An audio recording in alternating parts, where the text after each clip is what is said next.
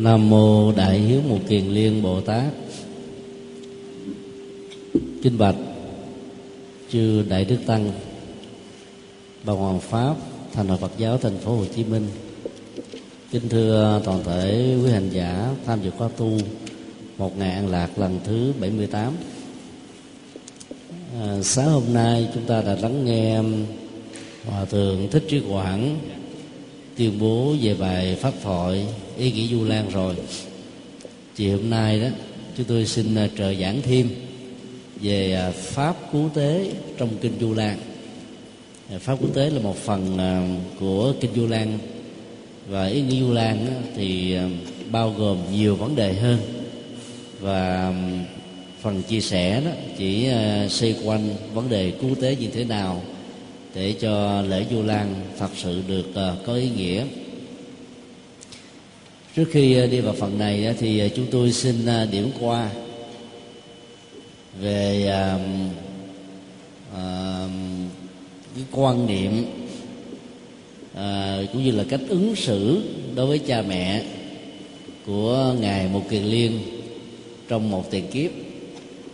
Và thông qua đó ta sẽ thấy uh, bối cảnh ra đời của bản kinh này cũng như là pháp quốc tế được trình bày trong nó có một ý nghĩa rất là đặc biệt mà chỉ có với ngài một kiền liên nó mới có được như thế. Còn nếu là một à, nhân vật à, a la hán hay là bồ tát nào đó trong cái ngày à, lễ vu lan thì có lẽ nó cũng không có ý nghĩa bằng.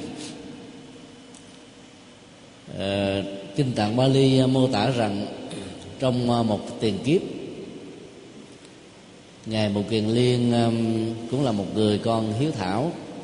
Trong giai đoạn chưa lập gia thất ông là người con trai duy nhất ở trong gia đình. Cha mẹ rất là thương nhưng do vì um, lao động bất cẩn cho nên um, người cha người mẹ lâm vào tình trạng là bị mù lòa à, tình thương hiếu kính ờ, của ờ, một kiền liên dành cho cha mẹ là duy nhất. Nhưng khi lập gia thất gặp phải một cô vợ ích kỷ về tình cảm cho nên muốn chồng của mình dành trọn tấm lòng yêu thương cho mình và không được chia sẻ cái trái tim đó cho bất kỳ ai dầu là hai đấng sanh thành. Mâu thuẫn ở trong gia đình à, của mục liên không phải là mẹ chồng và nàng dâu, mà là nàng dâu với cả gia đình của cha mẹ chồng. Mâu thuẫn đó là do chính nàng dâu gây ra. Chứ thường à, mẹ chồng nàng dâu là do người mẹ không muốn chia sẻ cái tình cảm của đứa con trai của mình cho người vợ. Đằng này là ngược lại dĩ nhiên um, khi ta đặt cái uh, tình yêu ngang với cái cán cân với uh, tình thương hiếu kính đó, thì lúc nào tình yêu cũng có phần nghiêng nặng hơn. Bởi vì uh, cái đó nó thuộc về cái sự um, hấp lực giới tính. Trong khi đó đối với lòng thương kính đó, thì nó ngày càng bị bào mòn đối với một số người. Và đối với một số khác đó, thì không được xem là quan trọng cho nên à, khi đặt ra một sự lựa chọn đó thì phần lớn người nam chọn cái cán cân nặng về phía tình hơn là phía hiếu. Và do vậy có thể làm cho cha mẹ già cảm thấy cô đơn buồn tuổi khi lâm vào hoàn cảnh bị con mình bỏ rơi. Người vợ ngày càng à, à quyết liệt hơn trong vấn đề đòi hỏi sự lựa chọn hoặc là bên vợ, hoặc là bên cha mẹ ruột. Cuối cùng thì một kiền liên vì thương vợ một cách mù quáng, vì à, sắc đẹp, yêu kiều của người vợ và sợ rằng là nếu không à, thỏa mãn cái à, lời yêu cầu quá quắt đó đó, thì cuộc tình này sẽ đến hồi kết thúc. Rai rứt, ngày đêm và mất ăn bỏ ngủ, rốt cuộc rồi đó, một kiền liên lại chọn con đường là phải từ bỏ cha mẹ. Không chỉ đơn giản và dừng lại tại đó người vợ đã yêu cầu một cách um, ác độc hơn. Đó là làm sao cho cha mẹ già này chết sớm. Bởi vì nếu gửi gắm ở người thân bà con thì tình cảm à, hiếu kính này vẫn có thể bị chia sẻ một cách thầm lặng trong tâm thức của một liên cho nên à, bà lập ra một cái kế đó là mưu sát là cha mẹ chồng. Và tác giả của sự mưu sát này không ai khác hơn là chính mục liên. Thì cái kế hoạch bà đặt ra đó là à, yêu cầu mục liên dẫn cha mẹ già à, vào trong rừng đến à, một cái triền núi rồi à, để cho mẹ ngồi trên một chiếc xe lăn sau đó um, giả vờ um, đi uh, lấy củi hoặc là vào bên trong với một cái thời gian 50 phút rồi trở ra. Thì để cho cha mẹ đang ngồi như vậy đó thì chính ông là người dùng tay chân xô hai chiếc xe đó xuống dưới triền núi thì cha mẹ sẽ chết một cách tức tưởi. Thì khi hành động um, là giết chết cha mẹ diễn ra đó thì cái lời thốt lên cuối cùng của người cha và người mẹ đó là kêu tên à, mục liên mục liên con hãy chạy đi. Lâm tặc đang có mặt ở ờ, xung quanh đây. Đừng ờ, giúp cha mẹ vì nếu không con có thể bị liên lụy. Lúc đó nghe cái tiếng kêu thất thanh như thế thì một người lên một lòng một cảm thấy hối hận.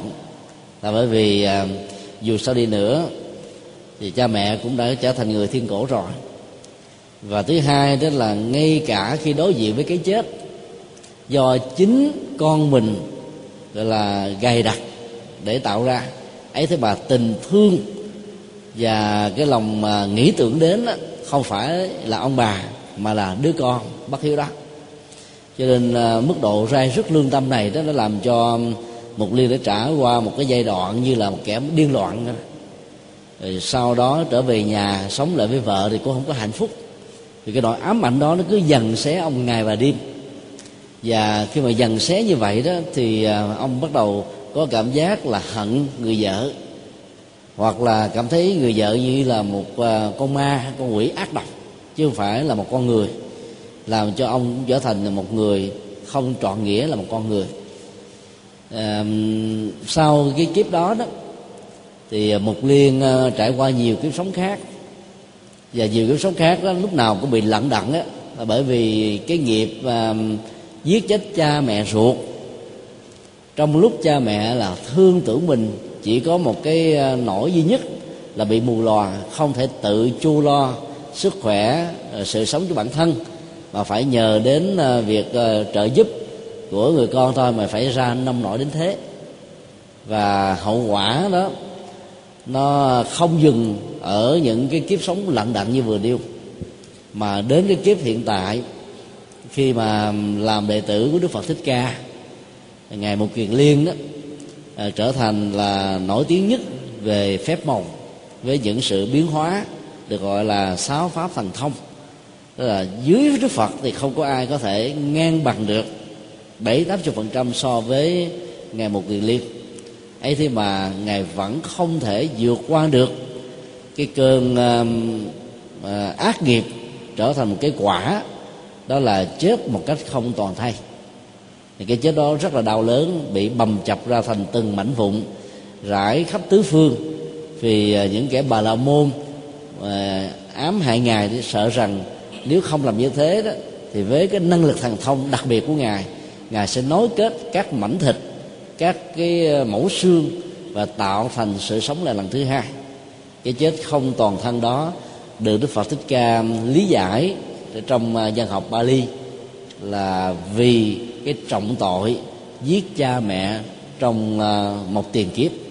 Như vậy, trọng tội đó nó trổ quả đến nhiều lần chứ không phải chỉ đơn thuần là một lần. Đó là một cái bài học rất là có ý nghĩa cho tất cả chúng ta cùng suy nghĩ. Trong ờ, nền dân học Bali, thì cái câu chuyện ờ, ngày một kiền liên cứu giúp mẹ là thanh đề như được nêu ra trong kinh Quran là không được biết đến. Không có một dữ liệu dân học nào của ờ, kinh tạng Bali đề cập đến việc đó. Và kinh này nó cũng không hề có mặt ở trong dân học của Tây Tạng một mảng ờ, dân học đại thừa khá quan trọng. Mà theo ờ, lịch sử biên tập kinh điển đó, thì ờ, phần lớn các bài kinh bằng tiếng Sanskrit đều được dịch ra tiếng Tây Tạng. Trước khi nó bị mất hết vào cái thời kỳ cai trị của chủ nghĩa hồi giáo cực đoan. Và do vậy, truyền thống du lan chỉ đơn thuần có mặt ở trung quốc ảnh hưởng một cách rất là lan rộng ở nhật bản, triều tiên, việt nam và những nước trực tiếp chịu ảnh hưởng từ nền văn hóa đại thừa này. Đặt ra nguồn gốc của kinh vu lan một cách à, sơ sài như vừa nêu, chúng ta thấy rất rõ hai ảnh tương phản trong một tiền kiếp và ở hiện tại. Một bên đó là bất hiếu cùng cực và một bên đó là hiếu thảo của không ai sánh bằng. Và hai hình ảnh tương phản này đó, nó lại có ý nghĩa hơn đặt vào trong tình huống của một nhân cách siêu phàm, thần thông vượt trội một triền liên. Ấy thế mà vẫn không cứu được mẹ. Như vậy à, bối cảnh của sự ra đề bản kinh du lan trong nền văn hóa của trung hoa, một phần của phần giáo đại thừa hay hiểu theo ờ, nghĩa bao quát nhất là đại thừa nói chung. Nằm ở chỗ đó là thần thông không thể nào vượt qua được nghiệp lực. Đó là triết lý ờ, đầu tiên ờ, được nêu ra như là một cái quy luật tất yếu của nhân quả. Để từ đó chúng ta thấy là cái pháp cứu tế của kinh vô lan có một ý nghĩa rất là quan trọng. Thần thông đó có thể được hiểu theo hai nghĩa. Thứ nhất đó, là một cái năng lực tự nhiên với một cái cấu trúc đặc biệt của cơ thể sinh học.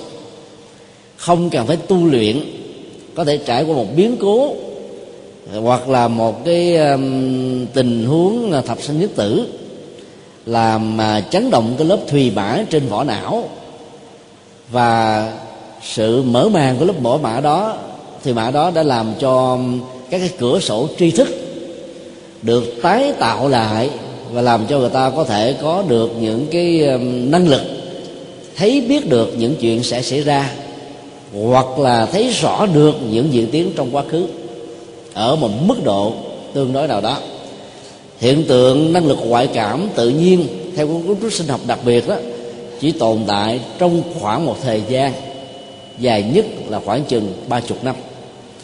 Khoảng gần 200 nhà ngoại cảm ở Việt Nam sau năm 1975 á, cho đến bây giờ đó chỉ còn lại khoảng chừng 10 người duy trì được năng lực đó sau năm thứ 20 còn phần lớn năng lực đó bị mất hết vì nó không phải là tiến trình chuyển hóa.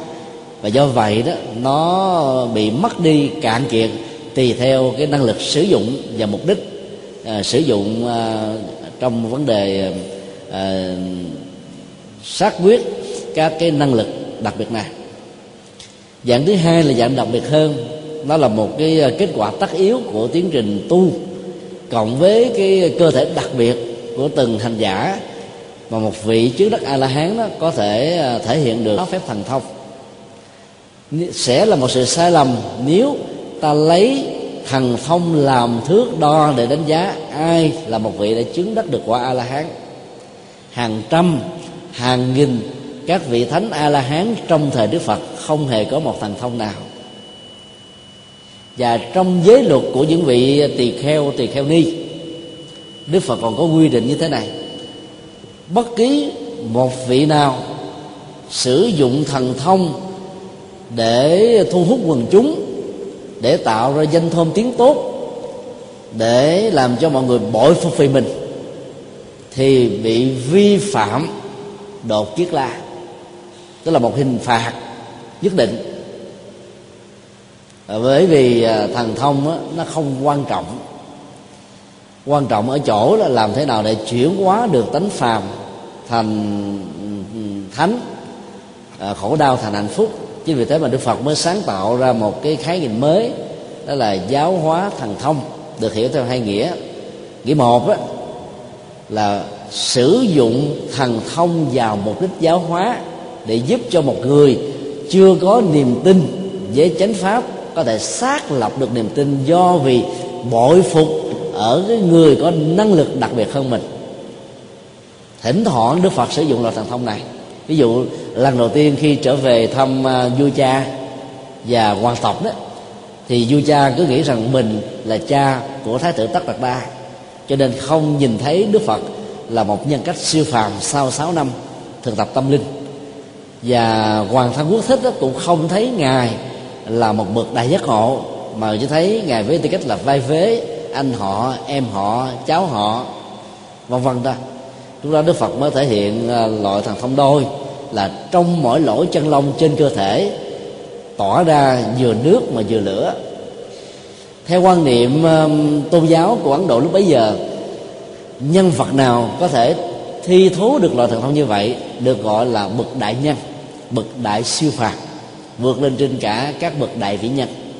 Đức phật đã làm việc đó và đã làm cho vua vua cha và tất cả những người bà con trong à, dòng họ tộc đó đã quỳ xuống đảnh lễ dưới chân người.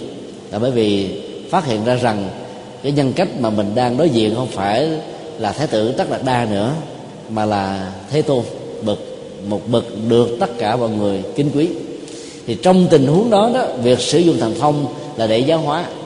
Tuy nhiên đức phật vẫn khuyên hạn chế một cách tối đa.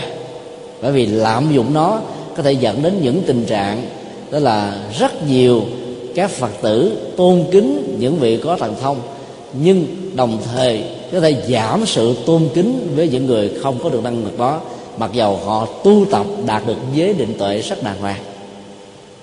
Nghĩa thứ hai giáo hóa được hiểu là một phép màu. Giáo hóa nó thuộc về tiến trình giáo dục. Thay đổi một thói quen phải là chuyện dễ và làm cho người ta từ bỏ những nghiệp xấu để trở thành một con người cao thượng lại càng khó hơn nữa. Cho nên ai làm được việc đó thì bản thân của nỗ lực ngăn ngừa việc xấu phát triển điều lành để tạo cho người ta vào trong một cái quỹ đạo chân chính đó, hay là bán chánh đạo đó phải nói đó, đó là một cái phép màu bất khả tư nghị và đức phật đã sử dụng nghĩa thứ hai này nhiều hơn là nghĩa một. Cho nên chúng ta thấy là ngay cả sử dụng thần thông như là một phép màu hay là thông như là một cái sự tiến trình à, chuyển hóa đó thì chúng ta thấy rất rõ giới hạn của nó không thể nào vượt thắng được điều lịch. Tại đây nếu chúng ta so sánh với uh, câu chuyện thiền uh, khi um, có một vị uh, lão hồ đối diện trước uh, tổ ờ, uh, bá trượng và hỏi một câu là người tu hành đó có bị uh, lọt vào trong cái vòng chìm tỏa của nhân quả hay không? Thì tổ đã trả lời là không bị sai lầm về đó chỉ còn nhân quả thì không ai có thể thoát ra được. Thì lúc đó đó lão hồ này đó mới khai thông được cái bế tắc rất lớn mà cái kiếp trước đó khi còn là một vị pháp sư đó do vì nghiên cứu chưa đến nơi đến chốn cho nên ông đã từng giảng dạy quần chúng rằng là người xuất gia đó có thể gọi là thoát ra khỏi quy luật của nhân quả. Và do vậy làm cho rất nhiều người ỷ lại và thực hành sai. Cho nên hậu quả là uh, sau khi qua đời đó thì ông uh, trở thành uh, một người mà giống như là con hồ tinh hay là một hồ tinh có gương mặt như là một con người?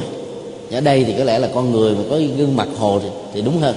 Do vậy ông mới có khả năng đối thoại với tổ bá trượng để tháo gỡ cái mối hoài nghi gần như là cả một kiếp sống ông không tháo mở được vì chưa từng đọc được ở trong một bản kinh nào nói đến vấn đề mà ông đang có mặt như là một nghi tình. Vì về bản chất của việc ờ, nhân quả nó diễn ra trong ờ, thế giới vũ trụ từ con người cho đến các bậc thánh đó, là giống như nhau. Cho nên à, nếu ta áp dụng công thức này đối với cuộc đời của đức phật thích ca thì ta thấy rất rõ là có lúc ngài cũng bị lăn đá à, xuất gia chạy chân. Có lúc à, ngài cũng bị bệnh và cần đến bác sĩ riêng là Jivaka để điều trị bệnh dùm rồi có lúc ngài cũng bị người ta du khống rằng là tác giả của một bào thai. Có khi ngài bị người ta phỉ bán rằng là cái người như là một con mọt trong xã hội dẫn theo một cái à, đám đệ tử mấy ngàn người chẳng làm nên trò trống gì lệ thuộc vào cái à, bàn thai và sự thương yêu chăm sóc của ba tánh đàn na và hàng loạt những lời đàm tiếu khác nữa. Như vậy cái vấn đề nhân quả đó, nó vẫn diễn ra. Nhưng khác biệt ở chỗ đó khi mà các quả xấu trổ với một người hiểu được đạo lý và sống trọn về với đạo lý đó thì cái xử lý cảm xúc của người này là khác hoàn toàn với người phàm kẻ tụi chúng ta. Nếu chúng ta chán nản, thất vọng, sợ hãi, thậm chí có thể bỏ cuộc đi chừng, thì ngược lại, ở những bậc hiểu được nhân quả, trải nghiệm trên nhân quả, thì thấy đó là một hiện tượng rất bình thường, cho nên không có gì để phải lo ngại, sầu bi, chán nản, thậm chí là tuyệt vọng. Cái khác biệt là nằm ở chỗ này cho nên à, tổ bá trưởng mới nói là người xuất gia không có bị à, mê muội về nhân quả, nhưng vẫn không thoát khỏi cái quy luật của nhân quả là vì thế. Như vậy, thần thông vượt trội như ngày một kiền liên mà vẫn không cứu được mẹ ruột của mình. Và do đó, pháp quốc tế, đức phật tuyên giảng nói bắt đầu có mặt từ cái gút là thần thông không vượt qua được nhân quả này. Cái cách làm đó như thế nào? Ta cứ dựa theo cái uh, mô tả nghĩa đen và chữ trắng thì thấy là ngài bồ kiền liên rất là xót lòng vì uh, bất lực trước cái nỗi khổ niềm đau của người mẹ và phải quay trở về gặp bà như lai trình bày lại đầu đuôi và đức phật mới uh, yêu cầu là đến uh, cái mùa du lan cái ngày mà mười phương tăng đó hội tụ tứ xứ trở về, đức của các vị chân tu thật học như thế rất là lớn, và do vậy có thể cảm hóa được mẹ của ông. Và do đó một kiền liên đã làm đúng theo lời tư vấn và đức phật đã đến chứng minh cho đại lễ trai đàn chẳng tế của ngày hôm đó thông qua một cái lễ đại cha tăng. Chưa từng có trong lịch sử, nghĩa là cái mức độ quy mô và lớn của nó có thể nói là lớn nhất và bây giờ nếu ta so sánh với à, thiên tăng hội của à, Đài Loan ở trong vòng 7 năm trở lại đây đó, cúng dường cho 10.000 tăng, có lẽ cũng chưa bằng cái thời điểm lịch sử mà ngài Mười Kiền Liên đã cúng dường cho rất nhiều các vị tăng ở nhiều nơi đến, có thể đến vài chục ngàn người. Như vậy, pháp quốc tế đây là cái gì?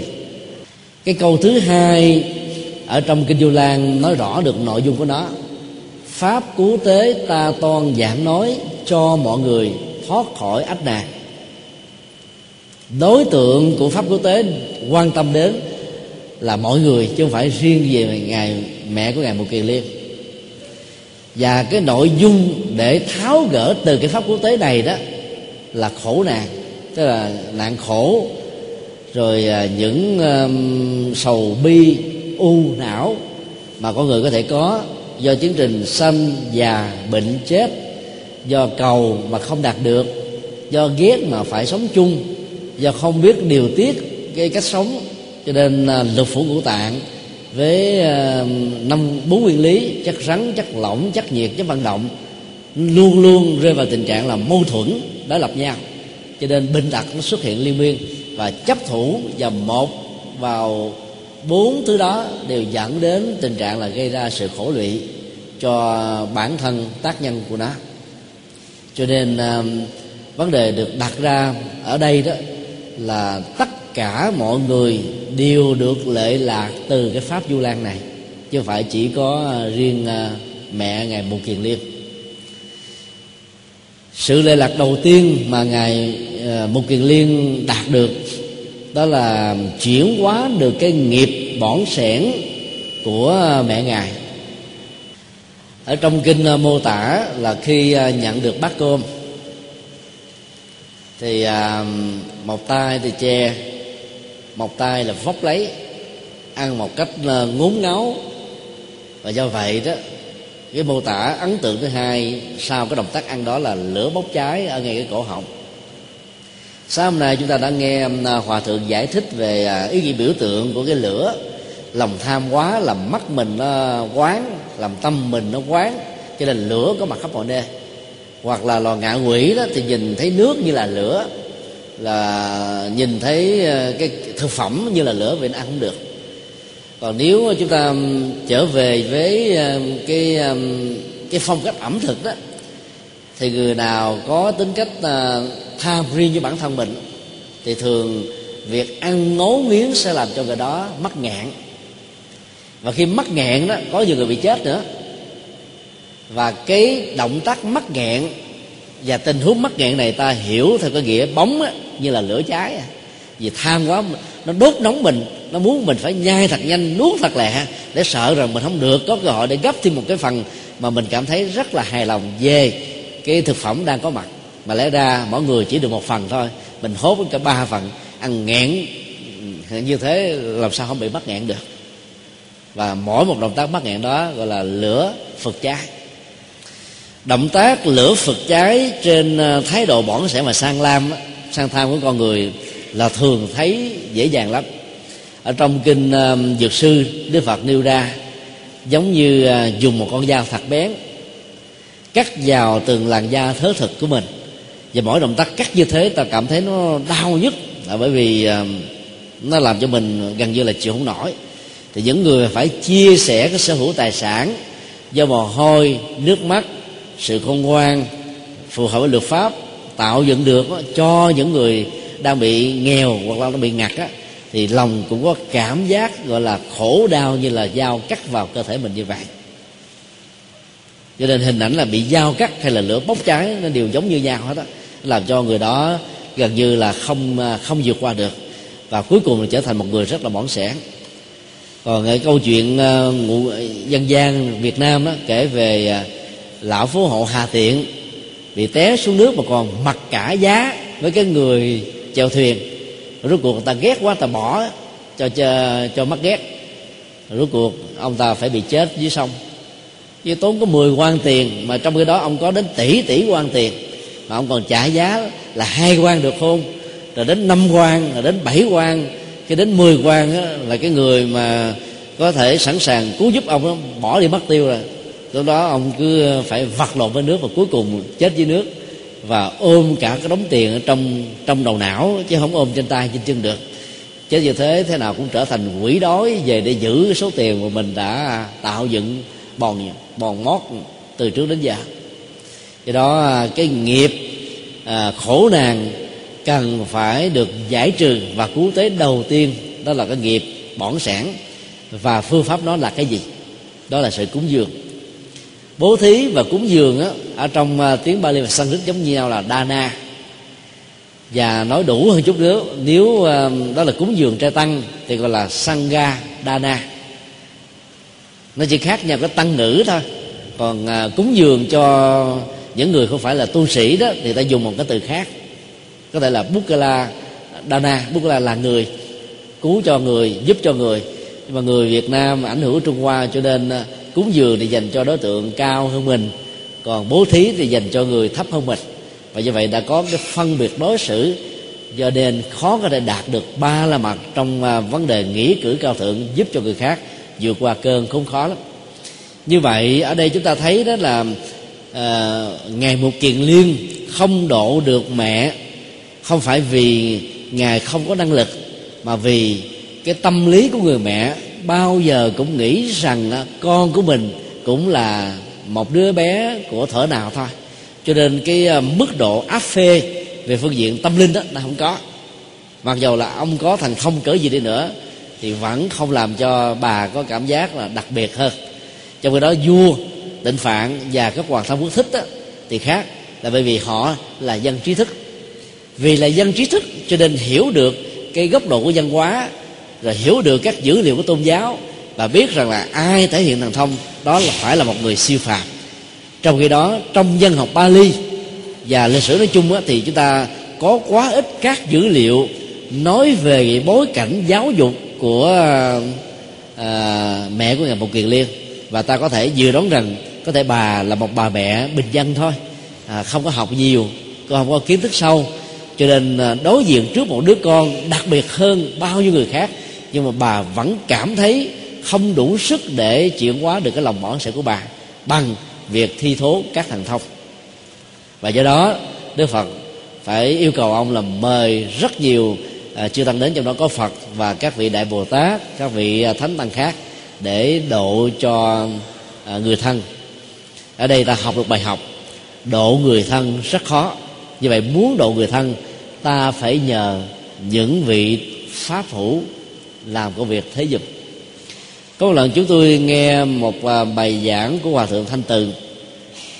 Hòa thượng tâm sự rằng là mỗi lần mà thuyết giảng ở chùa phước hậu nơi mà mấy chục năm trước á, ngài đã từng xuất gia tu học.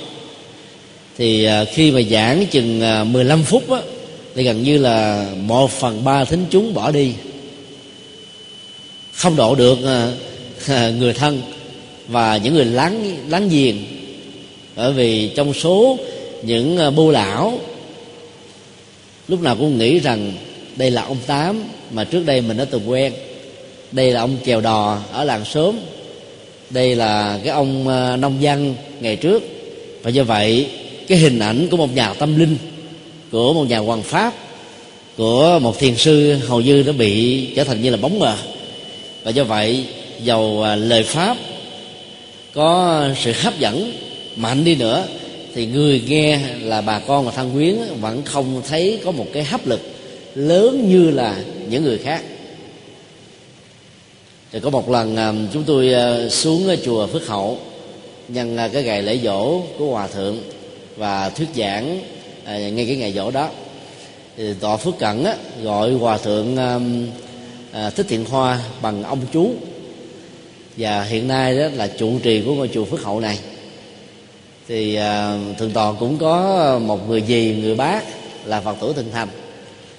Nhưng mà khi uh, tiếp xúc với thượng tọa đó thì người dì người bác đó cảm thấy bình dân, bình thường lắm, không cảm thấy áp phê.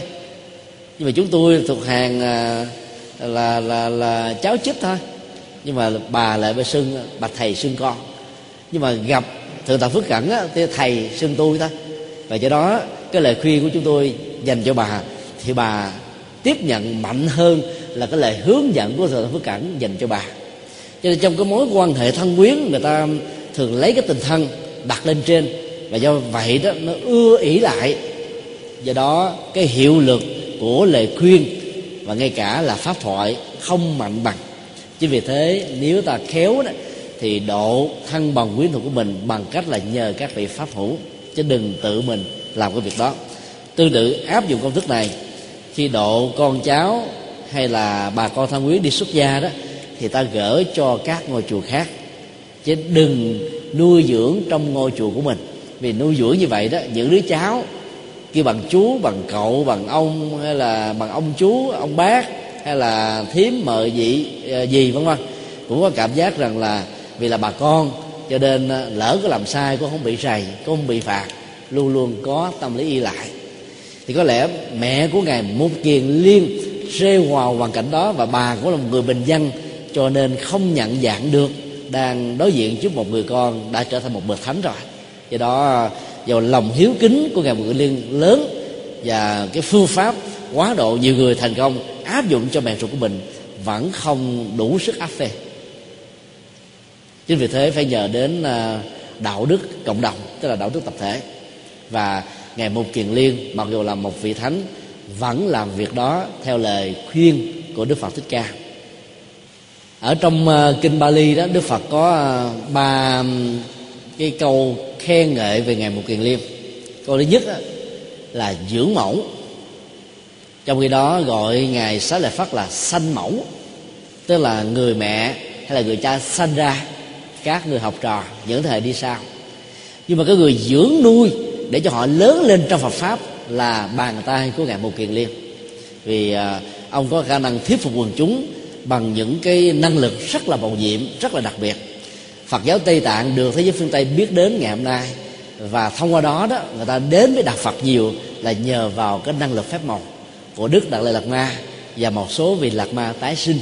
À, rõ biết được cái bối cảnh tái sinh của mình thân phận của mình ở trong tương lai bằng một tờ di chúc. Và cái năng lực màu nhiệm đó đã làm cho nhiều người à, là cảm bội phục giáo pháp cao siêu của đức phật. Và cái cái khái niệm dưỡng mẫu này đó à, chúng tôi cho rằng đó là một cái từ ca ngợi rất ấn tượng về ngài mục kiền liên. Ấy thế mà ngài hoàn toàn bó tay trước người mẹ của mình. Danh sư thứ hai đức phật gọi đó là bàn tay trái của chánh pháp. Bàn tay phải là ngài à, xá lợi phất. Bàn tay trái đó tức là một cái bàn tay để tạo ra sự cân bằng của một cơ thể con người. Mặc dù ta gọi nó là phụ vì nó là trái nhưng nếu không có nó đó thì bàn tay phải còn lại chỉ là một phân nửa của một con người. Và do vậy không phải là một con người trọn vẹn. Sức sống của một con người Phật pháp cũng phải gồm có bàn tay trái và bàn tay phải. Phải có một phương diện này phương diện kia. Ngài sẽ là phát về trí tuệ một kiền liên là về thần thông. Là phối hợp trí tuệ có thêm cái thần thông nữa thì việc uh, tiếp độ quần chúng đó bằng cái pháp quốc tế đảm bảo đạt được ở mức độ cao nhất của nó và danh sư thứ ba đó là cũng là tướng quân của chánh pháp giống như là ngài xá lợi phất. Tướng quân có nghĩa là cái người à, phát ra được cái chiến lược chiến thuật của hoàng pháp. Làm thế nào để cho một cái người có niềm tin về đa thần giáo nhất thần giáo sau khi nghe giáo pháp có thể cảm nhận được cái độ sâu và lập tức bỏ cái thói quen tôn giáo của mình để trở thành một nhà minh triết ở trong đạo phật. Cái đó không phải là dễ. Ta có thể thắng giặc ở ngoài chiến trường bài mưu lập kế chiến thuật chiến lược. À, mạnh đó, thì dùng sức yếu thì dùng thế hoặc là dùng mưu còn trong vấn đề quá độ đó lại, lại càng khó nữa. Ấy thế mà ngài một kiền liên được đặt trách đến đâu quá độ ai thì đều thành công cho đó. Ấy thế mà ông hoàn toàn trở nên bất lực trước người mẹ của mình. Và ở đây đó chúng ta thấy là pháp quốc tế đó, uh, là một sự chuyển nghiệp trực tiếp từ việc bố thí tức là mở tấm lòng rộng ra san sẻ dân tặng mang đến chăm sóc và giúp cho người ta đạt được và nó chuyển cái nghiệp bỏng sẻn tham lam. Và cái nghiệp bỏng sẻn tham lam đây đạt được uh, sự chứng hóa mức độ cao là do mẹ của ngài mục kiền liên nhìn với một sự so sánh tương phản rằng tại sao tôi có tài sản từ mồ hôi nước mắt tôi giữ và tôi phải nên nông nổi như thế này là không siêu thoát được trở thành một thân phận của ngạ quỷ trong khi đó con tôi à, là một nhà sư không có tiền của không có uh, vật sở hữu. Nhưng mà bá tánh thập phương vì kính mến con tôi mà sẵn sàng bỏ ra biết bao nhiêu như là trái ăn trái cây năm màu thức ăn trăm món để cúng dường cho đến hàng ngàn chư tăng. Chữ chỉ vì là lòng hiếu kính đối với tôi mà thôi. Thì từ đó đó bà có cảm thấy là hơi hổ thẹn tại sao mình cứ bòn về cho mình, bỏ ra chút xíu mình không dám? Và trong khi đó người khác không có mối quan hệ tình thân, tình thương mà lại dám làm việc đó. Từ đó cái nghiệp bỏng sẻn được chuyển hóa. Cho nên um, độ những người thân mà bỏng sẻn, ví dụ như là quý bà, với tư cách là vợ, mẹ trong gia đình khi làm à, các phật sự phải giấu người chồng nhiều lắm. Vì sợ biết ông chồng la, nói rằng là mấy bà đi đúc cho mấy ông thầy chùa làm gì? Mấy ông thầy chùa ăn ở không? Đâu có làm gì đâu trong khi đó các phật sự à, là nó đòi hỏi đến cái sự phát tâm rất nhiều. Và các nhà sư không phải là không làm cái gì, là một cái điểm trung chuyển, nhận ở điểm này, phân phối lại những cái điểm khác có nhu cầu. Thay vì ta phải đích thân làm chuyện đó thì các vị tu sĩ, chân chính sẽ làm thế cho công việc của mình. Cho nên không thể nói việc cúng như thế là dạy mà ai biết làm như vậy là cái người đang gieo trồng hạt giống của sự khôn ngoan. Và đặc biệt hơn là chuyển hóa được cái lòng bỏ sẻn và do đó phá được lòng tham. Và do vậy dễ xả bỏ cho nên tiến trình tái sinh sau khi chết được dễ dàng, khi sống cũng thông dong và tự tại.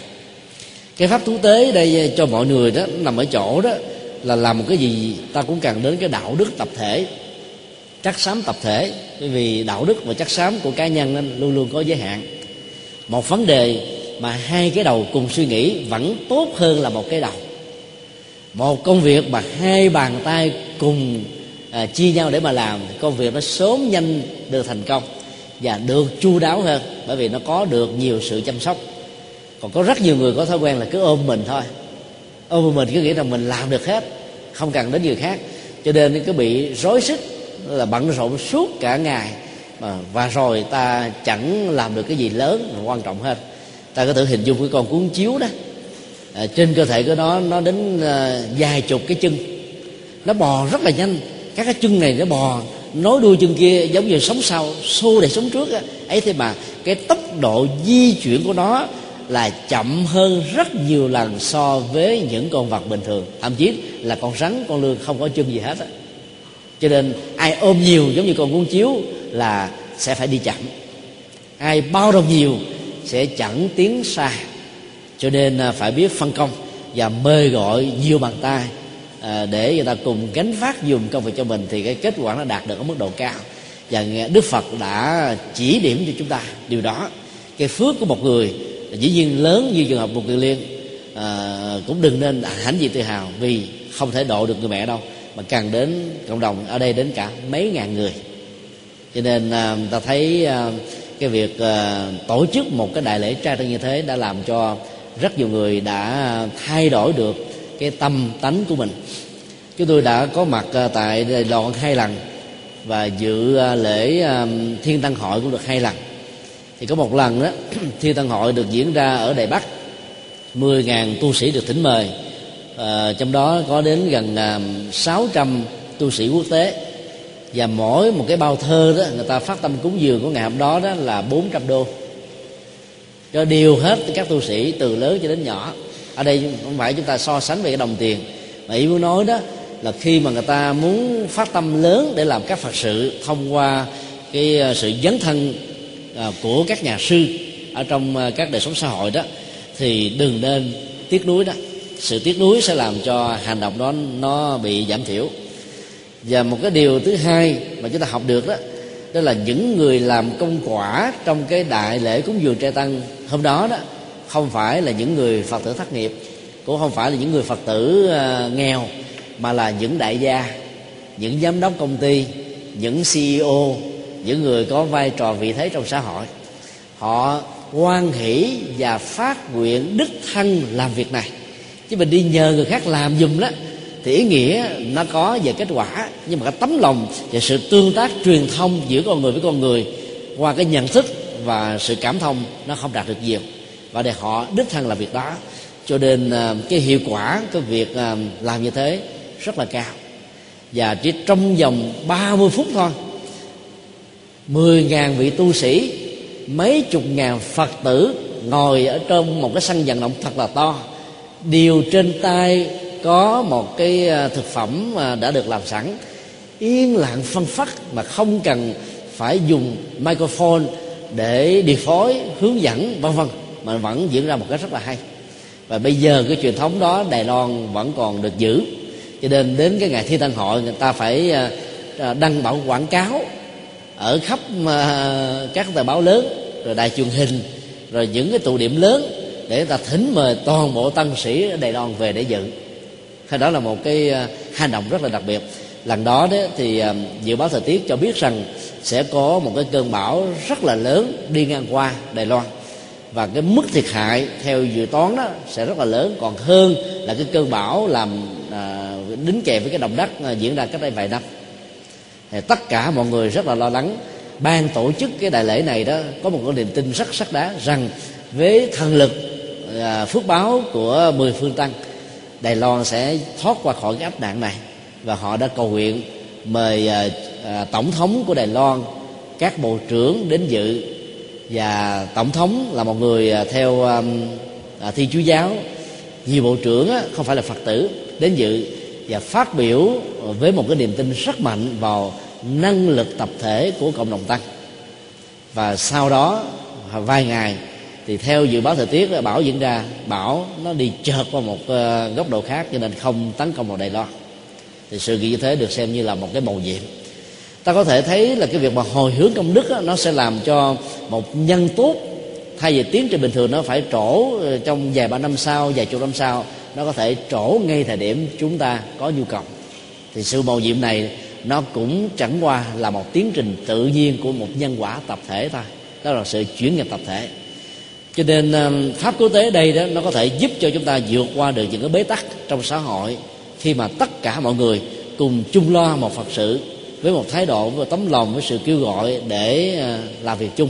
Và kinh diệt sư cũng nhấn mạnh điều này khi mà quốc gia xã tắc có những cái bệnh dịch rồi nạn khủng hoảng khủng bố diễn ra khắp nơi chiến tranh loạn lạc và nhiều bế tắc về ờ, phương diện xã hội như là những tệ nạn thì lúc đó, đó là những người cầm cân nảy mực của một quốc gia đó cần phải tu đức tạo phước rồi chuyển hóa tâm linh rồi truyền bá thập dương pháp rồi khích lệ quần chúng tu mười việc lành, ăn xá cho tội nhân và làm nhiều việc nghĩa cử cao thượng nữa, thì có thể chuyển được cái nghiệp cộng đồng của toàn một quốc gia. Những ngày quốc khánh, ngày độc lập thì ta có cái lệnh ăn xá các phạm nhân. Ở đây thì kinh dạy ngoài những ngày đó, còn những cái dịp mà thiên tai hoặc là những cái tai nạn ờ, khủng hoảng tài chính, vân vân. Những cái gói kích cầu đó, nếu ta hiểu theo cái nghĩa đơn giản như vừa nêu trong kinh Việt sư đó nó là một sự cứu tế mà Đức Phật đã khuyên các vị vua những người cầm cái la mật phải làm cái việc đó để hỗ trợ. Rất may đó là cái khởi xướng của Bush trong thời kỳ ông còn làm à, à, tổng thống đó, đã gây ảnh hưởng toàn cầu. Mà nhờ đó mà cái đạn tài chính đó, nó đã tạm lắng dịu vào tháng 1 năm 2009 bây giờ đang trong cái giai đoạn à, tái phục hồi là cái sức khỏe kinh tế. Cho nên à, pháp quốc tế này đó nó giải quyết được rất nhiều thứ. Tức là hồi hướng phước báo của từng cá nhân đã từng gieo trồng trong quá khứ của kiếp trước, quá khứ của năm trước, quá khứ của tháng qua, quá khứ của ngày qua. Cho những việc làm ở hiện tại và tương lai thì ta có thể giải quyết được nhiều vấn đề. Thứ nhất về phương diện là tất cả mọi người đều thấy và tạo ra một sự truyền thông với sự cam kết ở mức độ lớn nhất để cùng ngăn chặn một cái à, tình trạng nào đó. Chẳng hạn như à, nạn hâm nóng toàn cầu, khắp thế giới và đặc biệt là liên hợp quốc ngày nay vận động chúng ta là ăn chay để um, ngăn cái tình trạng um, khủng hoảng môi trường. Vì uh, mỗi một cái uh, phao thịt 454 gram đó có thể làm cho um, cái bầu khí quyển này bị tống vào nó đó là 270 khí carbonic. Và cứ mỗi một phao thịt như vậy đó nó phải mất đi là 5 mét rưỡi rừng nguyên sinh. Bởi vì công nghệ chăn nuôi đó phải phá vỡ rừng để làm những cánh đồng trang trại cỏ và những cái ờ, loại hoa màu để nuôi cho chúng. Như vậy là cái cứ mỗi một mẫu đất người ta tính đó, là nó có được khoảng tối thiểu là 800 ngàn năng lượng calo. Trong khi đó cũng một mẫu đất đó nếu ta phục vụ chăn nuôi đó nó chỉ tạo được tối đa là 200 ngàn calo. Như vậy 600 ngàn calo này bị phân hủy trong quá trình trao đổi và hoàn toàn vô dụng với con người. Cho nên từ lúc mà công nghệ à, chăn nuôi phát triển lớn ở các phương tây đó thì rừng nhiệt đới rừng nguyên sinh của các quốc gia đặc biệt ở châu phi và à, trung mỹ đó là bị tàn phá dẫn đến cái nạn à, đói và chết khóc rất là nhiều. Do đó công nghệ này chỉ có lệ cho những đại gia đầu tư vào đó chứ còn thế giới thì hoàn toàn bất lợi. Và nạn hâm nóng toàn cầu đó ngày càng diễn ra ở mức độ lớn một năm mà nếu chỉ có một ngày tất cả 6 tỷ người ăn chay thôi đó thì ta thấy là có thể bảo quản được tuổi thọ ít nhất là 5 năm cho cái quả địa cầu của chúng ta. Do đó ý nghĩa ờ, của cái ờ, việc cứu tế tập thể này nó rất là lớn. Và rất may mắn là đạo Phật ờ, truyền bá học thuyết uh, từ bi để tất cả chúng ta làm với một sự cam kết lớn vì ta thương và thấy cái quyền sống của các chủ lợi động vật là cao nhất. Nói tóm lại pháp quốc tế ở trong kinh du lan đó là làm sao đạt được với hình thức là chuyển nghiệp. Mà cái công thức của chuyển nghiệp nó diễn ra theo cái thức đó là loại trừ lẫn nhau. Các hạt giống trong quá khứ tồn tại dưới hình thức là một tổng thể nghiệp. Các hạt giống mới được gieo trong cái hiện tại đó là những cái năng lực calo nghiệp mới. Và năng lực này nếu mạnh đó, thì có thể đốt cháy cái tổng thể nghiệp trong quá khứ tiêu cực. Và do vậy đó trở thành là sự bảo hòa. Nếu ta gieo trồng với một cái năng lực nghiệp tích cực ở hiện tại mạnh hơn từ hai lần trở đi với tổng nghiệp xấu trong quá khứ đó, thì sự chuyển hóa đó là một trăm phần trăm. Sau cái lần chuyển hóa đó là gần như là không còn cái gút mắt nào nữa hết. Nếu có chăng chỉ là những cái phản ứng nho nhỏ không đáng kể của nghiệp thôi. Và chính vì thế sau cái đại lễ cha tăng đức phật thuyết giảng pháp màu rất nhiều người nghe trong đó có các hương linh chuyển hóa không chấp thân thể này là tôi Ờ, dòng cảm xúc ý niệm quá tâm tư nhận thức phân biệt là tôi. Tôi không bị kèo gì thứ đó. Cho nên uh, siêu sinh thoát hóa. Chứ không phải do cúng đơn giản mà có thể được siêu thoát. Phải hiểu và hành trì theo thì mới có thể được giải quyết vấn đề. Cho nên khi ta tổ chức lễ du lan nhấn mạnh về pháp quốc tế đó thì phải làm sao uh, cho người thân của mình đó, đừng còn tiếc nuối nữa. Và muốn như thế thì ta phải làm cho họ an tâm về phương diện cảm xúc về phương diện tinh thần, về à, tất cả những thứ à, ta sống ở trong cuộc đời này. Thì sự an tâm thật sự đó với cái sự hiểu Phật pháp và qua những cái lễ che đàn chẳng tế, cái pháp cúng dường và cái đạo đức cộng đồng, như là sự chuyển hóa tâm linh cao đó, sẽ giúp cho kẻ còn lẫn người mất được an vui. Đó là phần nhỏ của pháp quốc tế chúng tôi à, xin chia sẻ.